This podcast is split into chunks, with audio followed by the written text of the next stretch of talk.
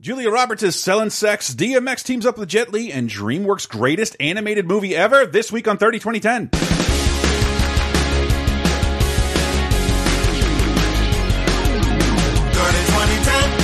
2010, three decades, every show, sometimes associated videos. 30 2010, 30 2010, surprises and excitement. Yes, we're going to the 90s and 2000s and 2010s on 30 2010. Ladies and gentlemen, welcome to 30 2010, the Laser Time Network's weekly pop culture time machine. Each week, taking you back 30, 20, and 10 years into the past of pop culture news, movies, TV, television, TV and television. You better believe it. Video games, music, and more. Hi, I'm your rambling, awful host, Chris Antista, currently in self quarantine with all of his other co hosts. Never trust a big butt and a smile. That girl's Diana Goodman. It's me, Sarah. Yes, and we're all all separated like uh, like good little government followers, so uh, no one can complain about the audio in this episode. We are doing what we can with the hardship life has given us, and uh, yeah, yes, I'm aware many other people have it worse out there. But uh, let's hear their podcast, okay? Well, Now's a we- great time for everyone to start a podcast. Mm-hmm. Everyone's stuck at home. yeah, most of you are getting true. getting better and better at it right now as you conference call into I don't know your job at the batting cages. I have no idea what those people are doing right now. Uh, but uh, welcome. We all want to hear all those thoughts that we all have about, you know, how this is our introvert lifestyle that we've always wanted. I will say, as, take. as a treat for you guys, patreon.com slash lasertime is how we're supported. We're executive produced by one Ronald Hayden and many other fine folks over there who uh, help us keep all of the Lasertime Network shows on the air, especially during this weird time, uh, Lasertime Video Game Apocalypse 30 2010. And we give you an exclusive bonus show every week. I might have an update from uh, the front lines of China, Japan, and Korea quarantine. How did I land that in this silly, stupid pop Ooh culture la network? la. And uh, to maybe give you guys a little something to do, we wanted to offer you a little freebie, and we're going to have a brand new limited series exclusively for patrons. Patreon.com slash lasertime at the $5 level related to Star Wars. And I'm rushing to try to get that ready early, even though I don't know when we can follow it back up, given our situation. Uh, we will see, but we have giant, rambly, complainy thing about uh, Phantom Menace hopefully coming your way very, very soon. More details next week. Again, this was not supposed to be out now, but I figured why not while people are uh, bunkered down, being forced to be alone and listen to stuff. We're here to help. Yep. we can do this together. And I also want to tell you about the 30 2010 Games Edition show. You, if we are going to tell you what games came out during this these periods, this period specifically being March 20th to the 26th of uh, 1990, 2000, and 2010. But we have a much bigger show celebrating video games on patreon.com slash lasertime. That is also yours in exchange for a $5 a month donation, in addition to weekly bonus shows, in addition to the Star Wars show. Yes, I have a name for it. Uh, and I'll tell you more about that next week. Tune into Video Game Apocalypse if you want to hear more. Let's get the pl plugs are out of the way. 30 2010, where we look three decades into the past of pop culture releases. But of course, we like to jump you in with a little bit of news. This being 1990, of March 20th through the 26th, we have a little bit of news.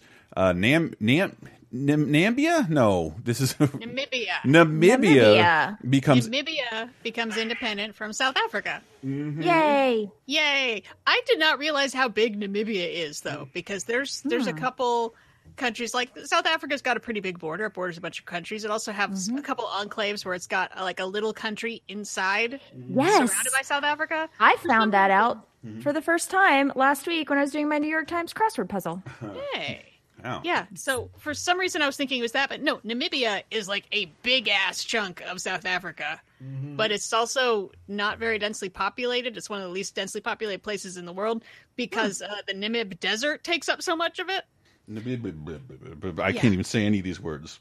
Oh man, but I I ended up going down a weird rabbit hole, finding out like, so how did they get independence? Oh, there was like a guerrilla war for like forty years, and then it became because it was the Cold War. Like the Soviets are involved, and like it's part of the Angolan Civil War, and like one of the requirements to, for the end of the war is like these Cubans have to leave, and it's like there were Cuban regiments fighting, and I was like. This is so confusing, and I was, all these places have German names because it was a German colony. It's like, it is so confusing. But the good news is Namibia gets to be its own country and not have to deal with that shit anymore. Word. Good for Hurrah! you, Namibia.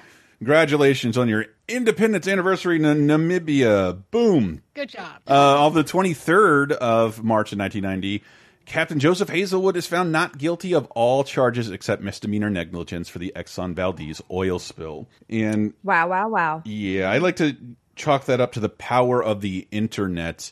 To this day, people still refer to this man as being drunk, which he wasn't. Right. And, That's right. And if we had the internet, we could have dispelled that immediately, and we didn't, and it's hung around for 30 years. I heard someone Oh, accuse this man of being drunk this week. He was not. this week, This week. Yes. who are you talking about the Exxon Valdez oil spill I don't this week? remember, but like, but either way, it's it's it, maybe it was in the corner of a Mad magazine. I don't remember. Uh, okay, that makes a lot more sense. Yes, especially if it was me. It's not like I'm reading the news. Uh, Was but he sentenced to anything? Did he have a? I mean, I'm sure he had some Not sort of a. yeah, I don't think so. Just because he Yeah. he'd kind he got like community service. Okay, just curious. Yeah. and he'd He had kind to of like been scrub some little baby birds with Dawn dish soap or something. yes, he had to uh, masturbate an egret covered in covered in oil with Dawn dish soap. No, I think he he kind of got let's just say Richard Jewell during all of this this situation. Oh, man. Uh, his name was kind of dragged through the mud, and he was made this pariah for months, despite like you know I think it, the fault was on Exxon, if I'm not mistaken. Like they're the assholes here. Mm-hmm. Um, Yeah. They were totally the assholes when it came to training, upgrading stuff. There was a whole bunch of like navigation equipment was busted and they weren't replacing it and they weren't upgrading their ships. And yeah, Yeah. it was more on them than anyone. And But- ooh, moving into Yeah. the movies of 1990, our our, our main course here on 30 2010 because we're all big movie fans. Uh, well, I should. The Oscars are this week. Can we move that down to TV? Let's do it. Uh, we have a Mike My Cocaine movie is out this My week. Cocaine? MyCocaine.com. Get the app. Uh, a shock to the system with Swoosie Kurtz, Peter Riegert, and uh, Elizabeth McGovern. Graham Marshall was having a bad day, Graham, What? what is the matter with you tonight? a bad job, There is a man in my office. a bad marriage. I forgive you for failing. Now he just killed to have a good time. Yay! What what is this about? Michael Caine into like a black comedy? So I don't think this movie knows what it's about, to be honest. No, it's kind of Michael Caine is in Heathers. What? Yeah, More, please. Where I could see that. yeah, he's kind of like killing people and making it look like an accident, uh, and then just deciding, yeah, fuck it, you know what? I don't like my boss either. gonna kill him and make it look like an accident. Right, and just keep killing people and letting it roll. These are Yeah, Klugner it's- bullets. The- I mean, sometimes it's fun, like 'cause Michael Caine's being naughty, and sometimes it's it's like it's not especially a good movie, but No, it is kind of fun. the tone is all over the place Mm. on this one. I feel like, and could not get a feel for it really, but it was very interesting to see him play this type. What, like a I don't see comedy. that very often. yeah, a, a comedy that's not a Woody Allen movie. I just can't even imagine with Michael Caine at this point. Um, mm-hmm. Mm-hmm. And I love, love, love Swoosie Kurtz. And so I'm always happy to see her in anything. And she really does a good job of playing like Richie Rich, like mean wife type. Okay, good. I'm, I'll be happy to see her die. Uh, and now a very special movie that I am sadly did not get a chance to see, but I wanted to hmm. because there's mm-hmm. nothing I want to see more than Daniel Day Lewis not in a weird hat, mustache, or accent. Daniel Day Lewis, Brenda Fricker, and My Left Foot. My Left Foot. the movie audiences are cheering for. it. Nominated for five Academy Awards, including Best Picture and Best Actor. My Left Foot. Rated R. Now playing at a theater near you. Yeah, My Left Foot, baby. Oh, it makes it Wow. seem oh so so fun. It's the the feel What good it- comedy or something. So carefree. Yeah, no. Ah, yeah, the reason it's called my left foot. That's his only body part he can move. Ooh. Oh no. Yeah, it's based on a real story. Christy Brown, uh, who is an artist with uh, severe cerebral palsy, and that's pretty much the only part of his body he can move. And it's, I it's very good. it's a really good movie. This is technically, I think, the last '80s movie we're going to talk about. This honestly actually came out in 1989. But uh, comes out in the U.S. wide because it's getting tons and tons of awards and stuff. Because uh, yeah, Daniel Day Lewis is amazing in it, and this is kind of his huge introduction to everyone. This week, I've talked about it over and over about how we have just suddenly like, boom, this person's a movie star. We've had a bunch of them lately. This week, we get it twice. Wow. It's like, boom, Daniel Day Lewis, giant movie star. Next one, we'll talk about it when we get there. Yeah, and the little kid who plays Christy as a you know as an as a kid is also very very good. Yeah. Like sometimes it can be hard to watch children portray you know people with the with disabilities or whatever because it's like you know it's just kind of there's sometimes a disconnect here. But that kid mm-hmm. is a very good actor. I was very happy to see that. Yeah, this movie is excellent. It's I find it to be uplifting actually. Yeah. And I really love seeing I don't know why I just really love seeing Ireland during that time period because it was such a hard time for people. And I'm a big fan of this show on Netflix called Call the Midwife that kind of has that sort of um, same sort of feel. And it was funny because Sam and I were watching it together and like, you know, it's showing him growing up over time. And, he, and Sam was like, damn, that mom's got another baby. I was like, yes, they're Irish Catholics. They be doing it with no birth control.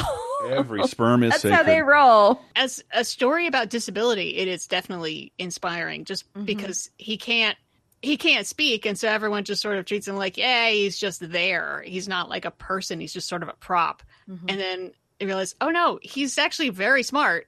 He just can't communicate it, you know? Mm-hmm. And like he, it's it's almost like once they start talking to him, like he kind of comes out of his shell, and then they like make him the goalie when they're playing soccer in the street, which is kind of adorable. They just mm-hmm. lay him down in front of the goal, and he can mm-hmm. kick real well with just the one foot. Wow. Um, but it also has one of the hardest to watch moments I think I've ever seen because there's a point where he wants to kill himself and he like I said, he only can move his left foot. So he gets a razor and you watch Daniel Day Lewis struggling and struggling and struggling to try to slash his own throat. Wow. And it is really something because he's it's like the combination of like physically not being able to do it and the wanting to do it being so amped up to do it.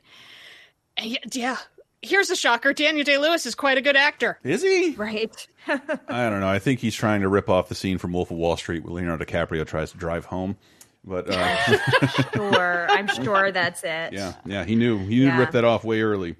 Yeah. So to I mean, there's a lot of face acting that has to go on because he's Yeah. not, you know, super verbal and in combination with all the other body work that he's doing, it is pretty astounding to watch. And the scene, it's so heartbreaking when, you know, he's being read to, I think, by his grandmother, and he's like, you know, 10 or something, and she's like, s- reading him an alphabet book because she thinks that he just does not understand like other kids his age. And then he like eventually is able to using his foot spell out on the floor like a word. It's so exciting to watch. And it reminded me so much of lorenzo's oil. Do you remember that? I do. Oh. Where like there she's reading aloud to her son who's nonverbal and he starts rolling his eyes and she realizes like i can't read him baby books anymore it's like a, a very similar scene it reminded me a lot of that Mm. anyways Yeah, it is really good. And yeah, of course Daniel Day Lewis is doing super method stuff. Like he he never got out of that chair while he was filming it. That was his thing. What a pain. Yeah. No, people were complaining like crew members would complain about it. It's like you can stop now and he's like, Nope. I want a better parking spot. I just talked. uh, and it, it might not surprise you that uh, more people saw the next movie that came out this week because it became famous forever. Ralph Bellamy, Laura San Giacomo, Jason Alexander, Hector Elizondo, Richard Gere, old Dick Gere, and Julia Roberts in Pretty Woman. Touchstone Pictures presents the story of a date Wow. This isn't a date, it's business. that led to a deal I'd like you to spend a week with me, be at my beck and call. It's gonna cost you. that's becoming a dream come true. He wants me to stay the whole week. Is he twisted? They're two people with nothing in common, Get rid of your gum. I don't believe you did that. having the wildest week of their lives. Richard Gere, Julia Roberts, Pretty Woman. Now playing at a theater near you. Check new. I, I think I've seen that scene of her like almost getting her hand caught in the whatever Mm-hmm. like a billion times. This is this has to be the star turn you're talking about. Oh, Uh, you're goddamn right it is. Don't you know that scene was totally improvised? I can see it. I can see it. Uh, but how does this? I don't know. I I I saw this movie very very long time ago. It's not re the ladies. I got to know: is this still worth watching in in 2020? No, no. not. No, I didn't think it was worth watching then, but Mm. you know, I'm a feminist killjoy. Oh, I- Same. well, I'm I'm a runaway bride guy personally. I'm what you would call a real bummer. and yeah, this is not good at all. It's- I mean, all right. Let me put let me put aside the feminist killjoy stuff for a second. Say uh, it's kind of it's basically My Fair Lady, Pygmalion. Mm-hmm. You know, it follows a lot of the story beats, and and a lot of it is very charming. Mostly, Julia Roberts is exceptionally charming. Mhm. Uh, uh, when you get into the nitty gritty of it, the idea that like she is a streetwalker because she will starve otherwise, and then this rich guy comes and is like, "Do whatever I say," but like he has a heart of gold and she has a heart of gold, and this is not like she doesn't end up being killed by a murderer. Uh, uh, yeah, there's a power dynamic problem, and oh, but they Uh-huh. fall in love, and if only people treated sex workers better, which is true, but So, yeah, the hooker with the heart of gold. I don't know. I don't want to call it a stereotype because you didn't see this ripped off in a lot more movies. But like, what what do you think was so captive? Was the public more captivated with Julia Roberts sort of carrying this like her first big ass role, or the story? Uh, I, yeah, I don't really know what's super appealing ab- about the story. Like, she could have been like a shop girl or a bartender or a server or something. So I don't know why she had to be a sex worker for this movie to work, really. Um, which is a uh, confusing choice, I think. Um, because yeah. isn't the part of the story too i just rewatched it but i, I couldn't remember isn't part of the story that like she just started out so she hasn't really been on the streets It for that long so always she hasn't is. really been she hasn't been tainted by a horrible It- past that's always. that well, sorry, means. I was just watching True Romance, and that was her story too. I've been a hooker for a day, so I don't need to get mm. checked at all. yeah Yeah. I also this movie does a thing that gets under my skin so much, and I've seen it's it's a shorthand that they use that people use in movies a lot, where like he takes her to the opera, and mm-hmm. she's so moved by seeing opera that he looks over at her and he's like falls in love with her and it's like mm-hmm. because you know she's like smart enough and fancy enough to understand this fancy people's opera yet it's just like a shorthand for like see she is worthy and smart and Right. that really really gets under my skin and then Yeah. there's like a scene of them playing What if she chess prefers? What if she prefers German opera to Italian opera? Well, she's trash. yeah yeah Yeah, She just, just- doesn't like Puccini, okay? the whole like liking opera or knowing how to play chess is a shorthand for like oh this person really is smart or you know just drives me up the wall Yeah, and I just I wonder what the appeal is because I mean I, I think it's at its heart beyond the hooker thing. It's a it's a class love story that we used to see a Yeah. ton of. Uh, you're some kind of wonderfuls and whatnot, but I don't feel like I've seen that movie in years. Just because we're we're all hmm. pretty integrated thanks to like social media and fucking apps. So like, it, there's at no point is there a way to like put how much you make. and wait, there probably is. I shouldn't say that. Not on Bumble, but but yeah, I hmm. just I don't see that as like a relatable issue anymore. Hmm. I I love her. She's really pretty. She's smart. We like all the same things. But dude, she's poor. Ooh, game over, man. You you better cut and run. Yeah, you're right. We don't see that in movies as much. Like Yeah. We need to bring that back because I mean there are definitely we as much as in America we love to pretend we don't have classes, we really fucking do. Yeah, and that's that's well the, beyond just race and geography. and that's the basis of like money. fifty fucking classic Hollywood movies.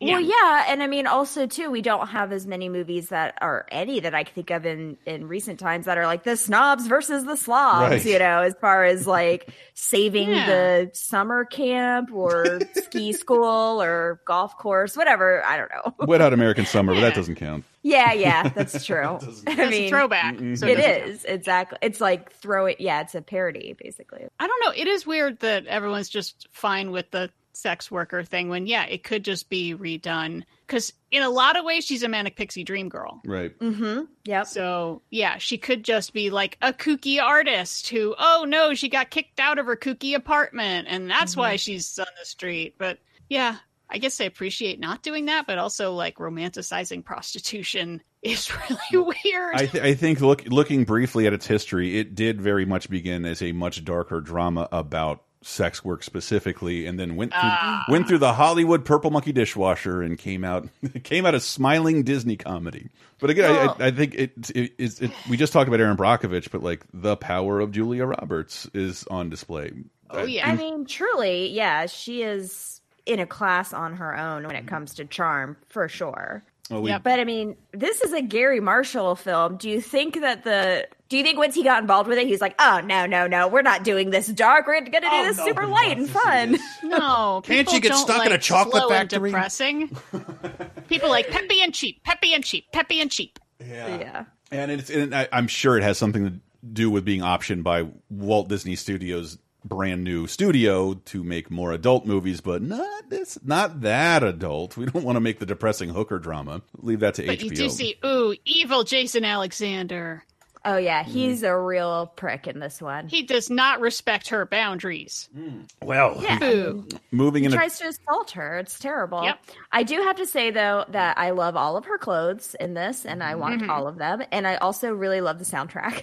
It does have a fun soundtrack. It's just super fun. It's like that perfect soundtrack for encapsulating the late '80s, early '90s. I feel like any more Roy Orbison in there?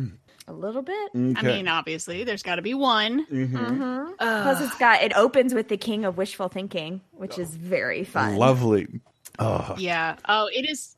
You're. Uh, it is of a time. If we didn't have a lot of other music I want to play during the show, I'd probably play a bunch of stuff off there. There's what it, it must have been love is in that one, right? Oh yes, Yeah. That's that, that's what it ends with, with him standing up outside of the stretch limo, holding a bouquet of flowers. Oh, brother.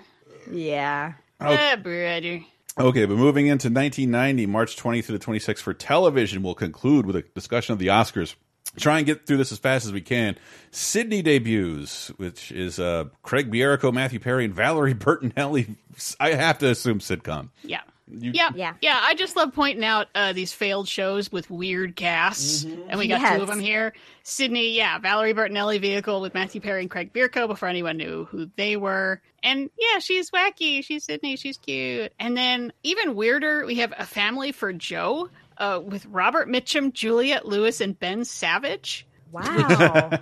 Is Oh, which is it was based the pilot was a TV movie in February and this mm-hmm. goes 9 episodes. I believe Robert Mitchum plays like a homeless person who then is like cleaned up and taken in mm. by these kids as their fake grandpa. yeah, that's what I could tell from the description. Like mm-hmm. he is a described as a gruff vagrant who they basically pay or bribe in some way to act as their father so that they can all stay together as like siblings because they're orphans probably Eh, I don't. I'm so technically orphans. But I'll tell you what, uh, what was even more confusing. The biggest Mm-hmm. TV moment for me this week, and no, it's not The Simpsons. The Alf finale, which was cruel Oh, no. and mean. Uh, it was it was awful. Alf had gone four seasons over on NBC, started out real strong, got even stronger, and then sort of plummeted because I think in hindsight, what you're realizing is that this show is primarily appealing to kids, and kids grow up real fast. So it only took about three years for the luster to kind of leave Alf and its audience kind of take off. And NBC promised uh, with a handshake deal, we'll give you a fifth season, just change it up a little bit. And it was supposed to change up drastically. And instead, they pulled that out from under them. And Alf's finale, it's still one of those things I find deeply moving. uh, yes. It because like I swear you can watch the last couple minutes on YouTube. Uh, Alpha, an alien trapped on with a Tanner family whose planet has, of Melmac has blown up, uh, and he gets in shenanigans with his family. He's got to stay inside, stay hidden, so he's not discovered. Gets a message from Skip and Rhonda, who have survived, who you've seen in flashbacks and in both animated series those characters exist. They send him a message like, "Yeah, we're okay, and we want to start a new Melmac, and we're coming to get you." Uh, What the fuck? Holy shit! Out they're coming to get Alf, and, and you get this like almost completely silent moment of the Tanners dropping Alf off in a dark field, waiting for his fr his friends and family to pick him up and take him away from the Tanners. Safe home, my friend. Hey, no problem. We'll be going against traffic. it's got a little bit of laughs, and you just see Alf wave goodbye as a light comes over him, and then all of a sudden the government shows up, pulls guns on him, and kidnap Alf. It was like one of my first to be continued screens outside of Back to the Future, and Alf is captured and. NBC pulled the rug out in the fifth season, and which was allegedly supposed to take place like in the government facility without the Tanners, and that was it. And if you were a little kid, and I, I caught this probably more in syndication in my town, Alf ran two times a day. I loved it. And I kept Wow. like, and you have, you know, you don't even have, you don't have the internet, and you don't know what happened. Like, what is with this to be continued thing of the most drastic moment that ever happened to Alf? And it turns out it was just this cliffhanger for over half a decade. As we discussed, I think in our first season of 30 2010, Project Alf would arrive on ABC six years later, which would pick up where this left off to conclude the story in a TV movie that is, uh, it's fine. It's just weird going from Alf being in commercials, toys, television, to cartoon shows to this, and then nothing forever. Mhm. Alf, uh, ladies and gentlemen. Well, it, I find it to be very strange that now, like this year, 1990, there are two TV family sitcoms named The Tanners. Really? Yeah, Full House. Oh, that's right. Oh. Yeah, what's the most inoffensive white name we can think of? I think uh, Tanner's are what we should call Trump supporters. Were they were they both on ABC too? Um, well, Alf wasn't. Okay, But, okay. But yeah, the episode "Consider Me Gone" uh, it ends up being the the finale of Alf, and I don't know. As a kid, it felt like a real. I, I by the time this was concluded, I didn't care, and I believe Hmm. Diana said she saw this premiere in Prague in the movie theater. Wow. The, the follow up the TV movie. yeah, the TV Yeah. movie follow up. I, I saw this advertised at a movie theater in Prague in 1998. Because in terms of Yeah. things I wish I could experience with Alf was so popular abroad, especially in Germany. There was a Warner Brothers like Universal Studios in Germany, and it was a Gremlins ride, but it was hosted by Alf, and the, Alf is has an animatronic interacted interacting with the Gremlins in German, and you can see some YouTube videos of it. But God, I wish it was still there. I would take the excursion. Uh, SNL on the Wow. twenty fourth is hosted by uh, Debra Winger and musical guest Eric Clapton. Uh, only her monologue was online uh, for NBC, and I don't know why you get Debra Winger to host. She suspects they wanted somebody, a classy actor, to go up against the Oscars. Um, that's that's in the Ah. monologue. It wasn't particularly interesting. Uh, but on the 25th, we have a TV movie, The Old Man in the Sea. Finally gets an adaptation with Anthony Quinn, Gary Cole, and Patricia Clarkson. Sunday, a man considered a curse Don't ruin us all with your bad luck, old man. will put his life on the line to win back the respect of his family and the young boy who wants to believe in him. Anthony Quinn and his real-life children, along with Midnight Callers, Gary Cole. A world premiere family adventure, The Old Man in the Sea, Sunday. And his real life children. And his real life children. Wait, wait a minute. This is the old man in the sea. I mean, I'm pretty sure I read that. It's not a fun family adventure. No. No. Yeah, I wouldn't know. There aren't a lot of characters either. They had to dress it up a whole bunch. Yeah. I love that it Yeah. Stars co-stars Midnight Callers Gary Cole. Ah, yeah, that show is still on. We Uh, talked about it when true. it premiered. That's true. Wow. And- Although I can't complain about Anthony Quinn's children because I remember when he passed away, seeing like a couple of his sons, and they Mm-hmm. like all look like him and even more handsome, and I was like, "Hi, Anthony Are any of Quinn's them- family." Are any of them actors that we would know? Aidan? Aidan Quinn? No. Damn. Martha Quinn, medicine. No, okay. Uh, and and on the 24th of March, 1990, The Simpsons Homer's Night Out airs, and I remember it being among kind of the more ribald at the time, but it's weirdly now the mo one of the most dated, including Bart calling uh, his lady mailman the female man.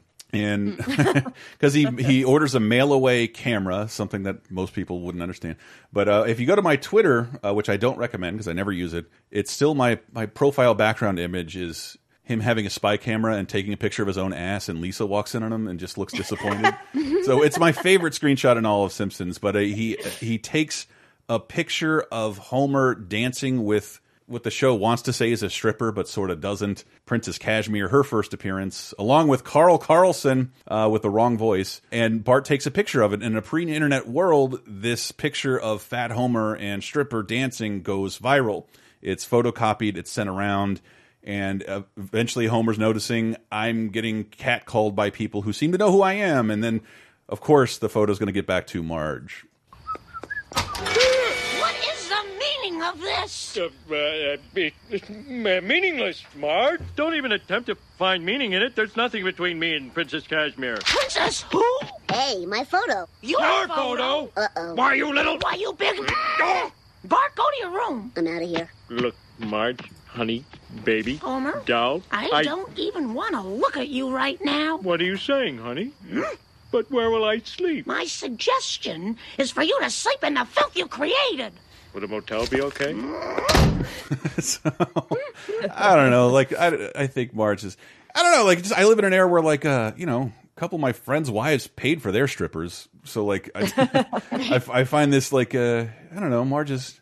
Come on, it's just a dance. It, it was barely a thing. Relax. I know you're a little embarrassed, but uh, it, is it is an interesting view of things going viral before the internet. And I will say, there's a lot of first appearances here by one and done characters, which to me is interesting because Simpsons background characters with no name are typically now drawn pretty dull. But these are all like well designed one off characters that look ridiculous and have voices uh, because that's how you have to depict something going viral with no internet.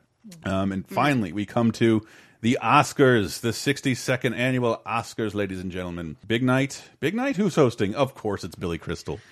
Of course, Billy Crystal is hosting, and uh, I think everyone gets kind of surprised that Driving Miss Daisy wins Best Picture, beating uh, Born on the Fourth of July, Dead Poet Society, My Left Foot, and Field of Dreams. Um, One could and those s- are all good movies. Yeah. Yeah, uh, yeah. I, It's I would of- say all maybe all better movies than this one. No, I don't know. Yeah, I think they kind of are. Um, and it's weird that Driving Miss Daisy won without having the director nominated. That that doesn't happen a lot. Hmm. Oliver Stone won that for uh, Born on the Fourth of July. And Tan Jessica Tandy takes it for driving Miss Daisy. Daniel Day Lewis, as we just described, wins his uh, first Oscar. And like you said, uh, this this year making movie stars, Denzel Washington wins Best Supporting for Glory. It was it was always shocking to me that like yeah that dude didn't have like a Best Actor Oscar till Training Day. Like Yep. his Oscar was for supporting. Uh, Brenda Fricker wins for My Left Foot and Deadpool. And if you watch My Left Foot and wonder where do I know that lady from, Mm-hmm. she's the pigeon lady in Home Alone too. Oh my god. she has an Oscar? Good. Yep. Good. I liked her way better than the next door the bearded next door neighbor. Um Yeah. and Under the Sea wins for best original song as it should. And I can't think of any of their highlights here. Best sound effects editing. Indiana Jones: The Last Crusade takes it from Black Rain and Lethal Weapon 2.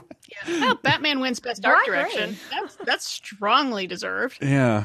Yeah. God, that's pretty great. And uh, a movie that I've been thinking a bit about lately, winning Best Documentary Film, is uh, Common Thread: Stories from the Quilt about the AIDS quilt. Because wouldn't it be crazy if the government just ignored a fucking plague? Yeah. Anyway. and this and uh, Anyway. best visual effects. I like this one. The Abyss wins it over Back to the Future Two and The Adventures of Baron Munchausen. I didn't realize Munchausen was nominated That for is- any Oscars. That I is a weird combination. Mhm. It is, but the remember the abyss was so good. On a visual level, effects. is is still.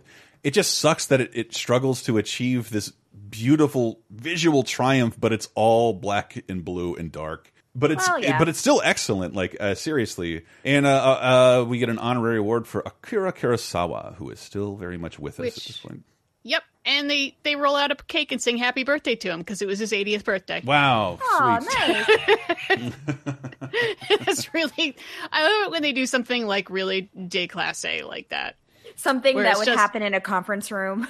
Yeah, Like an exactly. office. Yeah, it's just like a sheet cake that you would get at the store. Wait a minute. It's Who Akira ate it? Did they pass it out to the audience? Please tell me they did. you Uh, know, they think they cut before they did that. Man. So yeah, I want to know. I mean, that would be like a stunt that, of course, like Ellen would do or something. Like, okay, everybody gets cake, and then we get to Yeah. see like you know Meryl Streep putting some icing on Tom Hanks's nose. Rest in peace. And if anybody can find me the footage, uh, Bugs Bunny is the presenter for Best Animated Film. I would really like to see that animated short. Sorry, there was still there was no animated film award just yet.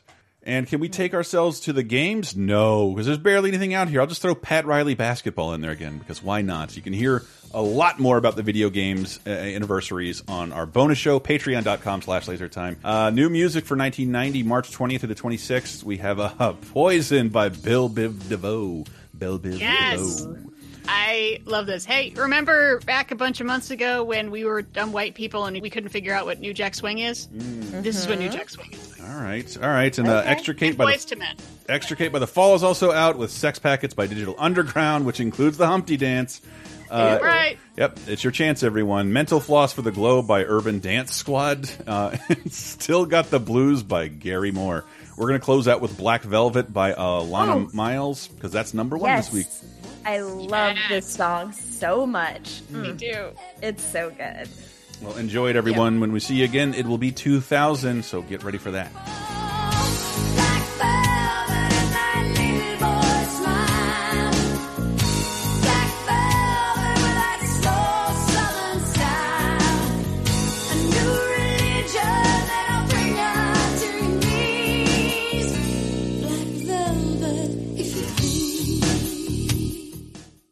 Do you like Video Game Apocalypse and 30 2010? Well, the LaserTime Patreon has figured out a way to combine the two. Over at patreon.com slash lasertime, we've taken a month's worth of 30 2010's games from 30, 20, and 10 years ago and grabbed the hosts, Michael Raparez and Matthew Allen, from Video Game Apocalypse. And with our combined three decades plus in the games industry, we found a great way to take a deep dive into the biggest gaming anniversaries of the month. Here's a recent sample.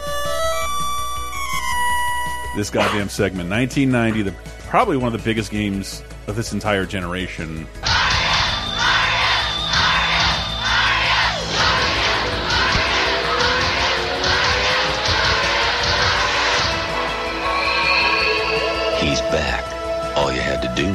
Was ask. Super Mario Brothers 3 from Nintendo. Shut the fuck up. This took you over half a decade to make a true sequel to one of your most best games ever. and it's been out in Japan for almost two years. All you had to do was ask. Uh, But, you know, Yeah. apparently it, it, it came down to like a literal chip shortage of like, it was difficult to get this game over here in time. Which is responsible for a lot of the delay, but it is both in Japan and here. It is the first true Mario Three is the first true sequel to Super Mario Brothers, one of the best-selling Asterix games of all time. But there was a total like if you can imagine in a much smaller world in the Super Mario Brothers, you could turn into Fireball Mario. That was like a game changer. And then Mario 2 had no such thing. And then this edit went from 1 to 6 I think a total of 6 transformations. Yeah. yeah. there was Frog, Raccoon, Tanuki, uh, Hammer. oh yeah, Hammer. Yeah, Hammer the Hammer Brothers suit was so It's fucking so cool. badass. Oh my Yeah, god, dude. Yeah, I mean, are, are we counting the shoe? Because for for whatever reason that wasn't translated, Kuribo is the Japanese name for the Goombas. So it's Mm. it, it would just be Goomba's shoe. And I remember my dad and my grandfather when I opened the Mario manual. It's like, uh, oh, those are Goombas, and my grandfather's like, Goomba. I mean, it's friend. That's your friend. Don't touch your friend. Go up and hug him. Say hello. no. Not to be confused with Guma. I don't, I don't even know if that's a word. I got this guy in this other castle. She's beautiful. beautiful, my Guma. So, in addition to weekly bonus shows, over 100 movie commentaries, exclusive specials, you can get the 30 2010 Video Games Edition, celebrating a month of important gaming milestones every single month at patreon.com slash lasertime in exchange for just five bucks. And you'll support all of the Lasertime shows, including Video Game Apocalypse, right, guys? Yeah.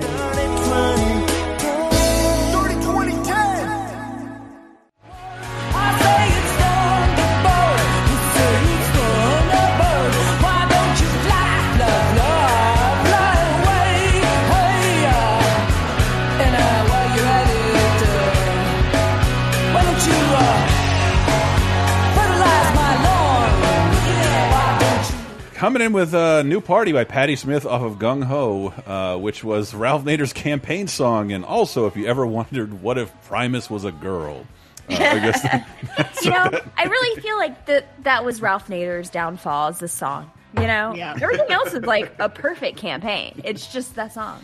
Oh goodness. Oh god, I've been prepping already for when we get to that at the end of the year.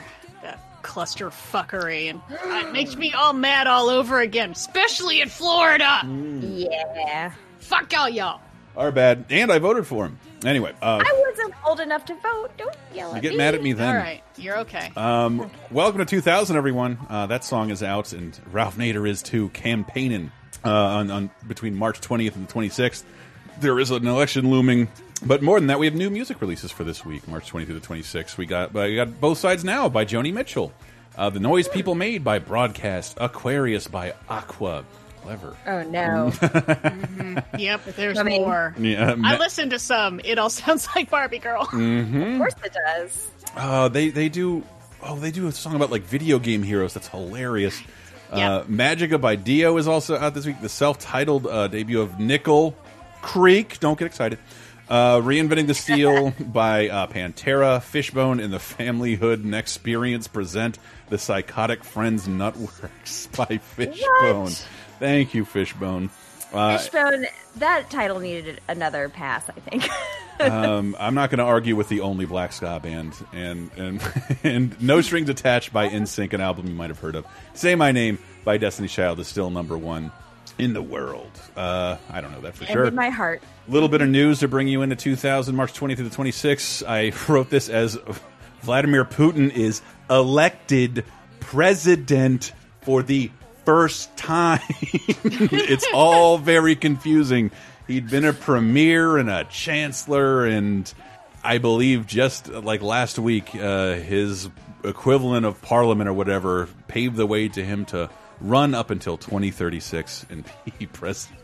Continue to be president. Oh man. Um, oh man. But Vlad becomes, I, I think, a little. The the world, or at least America, becomes a little more aware of a foreign leader, which doesn't happen too often. Trust me, I'm as ignorant as any any of you. Uh, movies of 2000, March 20th to the 26th. Erin Brockovich is still number one. That's Julia Roberts toppling two decades sequentially. Good for her. I made the mistake of looking more into this movie. Gary McDonald, David Field, Helen Dallimore, and yes, young Einstein himself, Yahoo Serious, and Mr. Accident. It was just the the trailer was an abomination of like slapstick practical jokes, but the description was he's a scientist who comes up with nicotine laced eggs. Uh, to, yeah, yes. Uh, that and there's like no other information on it. So like uh I, it's not evident that that's the case in the trailer so the wiki could just just be fucking with me. Um uh waking the dead is also out with uh what up from billy crudup and uh bill hagland uh here on earth with chris klein and Leelee Sobieski sobieski and josh hartnett. And these um Scott just kind of not doing trailers for either of these because they're they're both romances kind of Mhm. the waking the dead is more of a there's a little bit of politics in it but you know being sad that you know your wife or girlfriend or whoever got blown up and here on earth is teens uh in like a love triangle and they're attractive and they're well lit and no neither one of these movies got especially good reviews unfortunately and neither did the next one but the cast is so fucking weird and the movie is so fucking dumb that i had to put in the trailer. Uh, for Shane West, Marla Sokoloff, uh, James Franco, and uh, science bitch Aaron Paul. Whatever it takes. This spring, you gotta pay the toll. You want me to kick you in the face? The hottest chicks, Darn, that's what I was gonna wear. the worst dates. Are you gonna play or something? I'm not much of a thespian. Yeah, well, I hope not. It would be wasting my time if you're only into chicks. and the best times of our lives. I Can't believe we don't have dates. I do. But you don't know her. She's recently divorced. That's mommy's date. Whatever it takes. You gotta get a faster modem. Rated PG-13. Oh, gross. is so of its time but it's got so many people like just as they're starting out and they're all a bunch of babies Yeah. you know, like anytime James Franco tries to do something serious, you remind him that he was in this shitty teen version of Cyrano de Bergerac. Everyone, Is that what this is? Ah, okay. Oh my Yep. goodness. A little Oh, bit. And um speaking of classic, Ghost Dog, Way the Samurai is out this week. With Forest Whitaker, uh, Henry uh, Silva, John Tormey, Cliff Gorman, and Richard Portnow. In the words of the ancients, matters of great concern should be treated lightly. Matters of small concern should be treated seriously. Louis, now is the time to tell us everything you know about this mysterious weirdo. Ghost dog, power equality. I always see everything, your brother. He calls himself Ghost Dog. What? Ghost Dog. Ghost Dog? He said Ghost Dog. No, I love that we got two movies that are about the intersection of black and Asian culture that are incredibly different now to talk about. And the first one is Jim Jarmusch's Ghost Dog Way of the Samurai, which might be like the most accessible, easy to watch Jim Jarmusch. movie. Right. Oh, wow, the yeah. least Because mumblecore. are very just sort of rambling around for a while. That's about it. And this one actually has like a plot and interesting characters. Yeah, and I believe his first uh, collaboration with RZA, uh, doing the music, and he Uh, was yeah, even in the think so. trailer. Yeah. Uh, and a bunch of like really old, like Henry Silva is one of those character actors. He's been around for a jillion years. But yeah, Forest Whitaker is a guy who he's an assassin and he lives by the samurai code and he takes it incredibly seriously and he can't he doesn't deal with people very well. Like he gets all his messages with like pass like he does messenger pigeons is like how he communicates with mobsters and stuff and then, you know, they're coming after him for a job he did and he's other, you know, getting double crossed and it's just all about his code, but you know, he's he's a chubby black guy. It is the oddest little bit of casting, but if you love Forest Whitaker, you should be on board. I, I do like you pointing out. so good in this. I don't I don't love every Jim Jarmusch movie, but I don't hate any of them. But it, they're really hard recommends. Uh, Mhm. I don't know. I didn't see his new zombie movie, and I know a bunch of people went into that and like not knowing who Jim Jarmusch was, and I was delighted with the feedback coming out of that film. Like, oh yeah, that it was, was so very much fun for confusing me. for, many people. Yeah, you got to look up who your directors are. If, if the same Possibly people in my family. Uh, but yeah, Ghost Dog is, is crazy accessible. I remember being advertised in my comic books, which I Oh. don't think will happen again with a Jim Jarmusch film. no, probably not. Maybe only lovers left alive. Maybe because well, it's got vampires in it, but again, they're kind of just hanging out. Not a lot of plot. Mm-hmm. No, I I rewatched this one because it had been so long since I saw it, and I forgot. Yeah, Forest Whitaker is so good with doing not a lot. He's not Mm-hmm. Mm. really doing any big acting. He is very, very low key, but he obviously takes his samurai shit incredibly seriously. And like you can feel it. Like anytime someone does something, you're like, oh boy, is he Mm. gonna have a sword? He might have a sword. Oh shit, he's got a sword. Yeah. Oh, and of course, uh, the biggest movie this week. Oh my goodness, this cast: Delroy Lindo, Anthony Anderson, DMX, Russell Wong, Isaiah Washington, Aaliyah, and Jet Li, and Romeo Must Die. Two families bound by tradition and locked in a war. And one man Sorry, Romeo. Taking your most valued asset. caught in the middle. That was a mistake.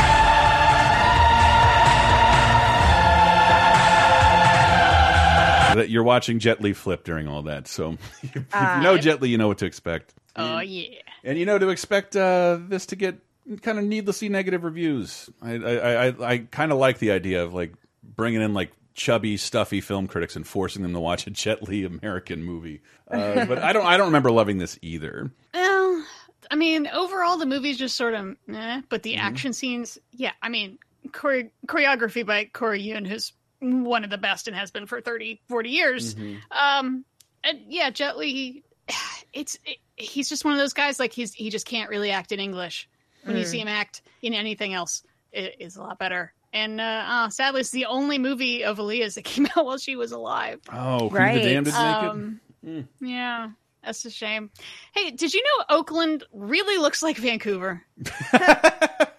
Is this all set I in Oakland? I did not know that. Mm-hmm. I mean, it's all supposed to be like downtown by the docks out in Oakland and shit. And it's like, is that a lovely snow capped mountain in the background? Yes. Like, I'm sorry, did that store say off license on it? No, no, no, no.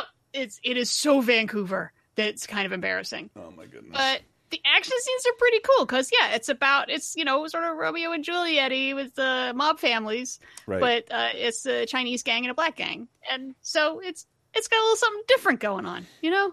and yeah, the action scenes, it's Jet Li is like in his prime. It's awesome. Yeah, with some little X-ray vision. Uh, the soundtrack debuted at number three. Um, Yeah, well, it is it's fucking got- packed. Try again, Mm-hmm. I think. Isn't that the big song from that? Yeah, I don't. I don't know if it Aaliyah was put out? specifically for this movie, but like, uh, Mhm. I, I don't remember the, any footage being in the video. But yeah, that was that became a huge song, or maybe was a huge song already. I think it, it came out like two a month or two ago. But it oh might, no, it there were definitely scenes from the movie Okay. in the music video. The music video is super cool. She's got like a cane that she's like dancing with. Wow. I just I remember the music video. I think probably more than the movie, obviously. Yeah.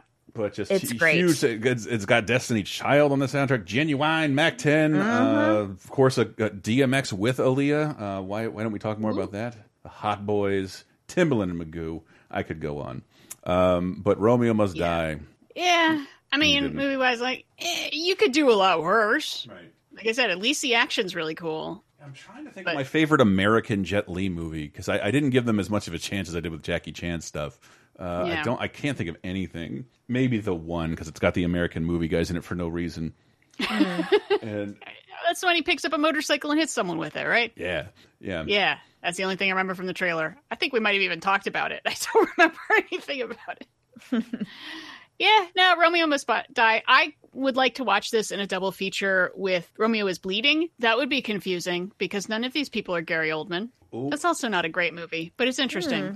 This is not a great movie, but interesting. So, is there a movie called Romeo's Been Buried? Not. I can make it a. I, mean, can make it a trilogy. probably right at Let's the end of this. make it. Right at by the end of the show. Uh, give me some time.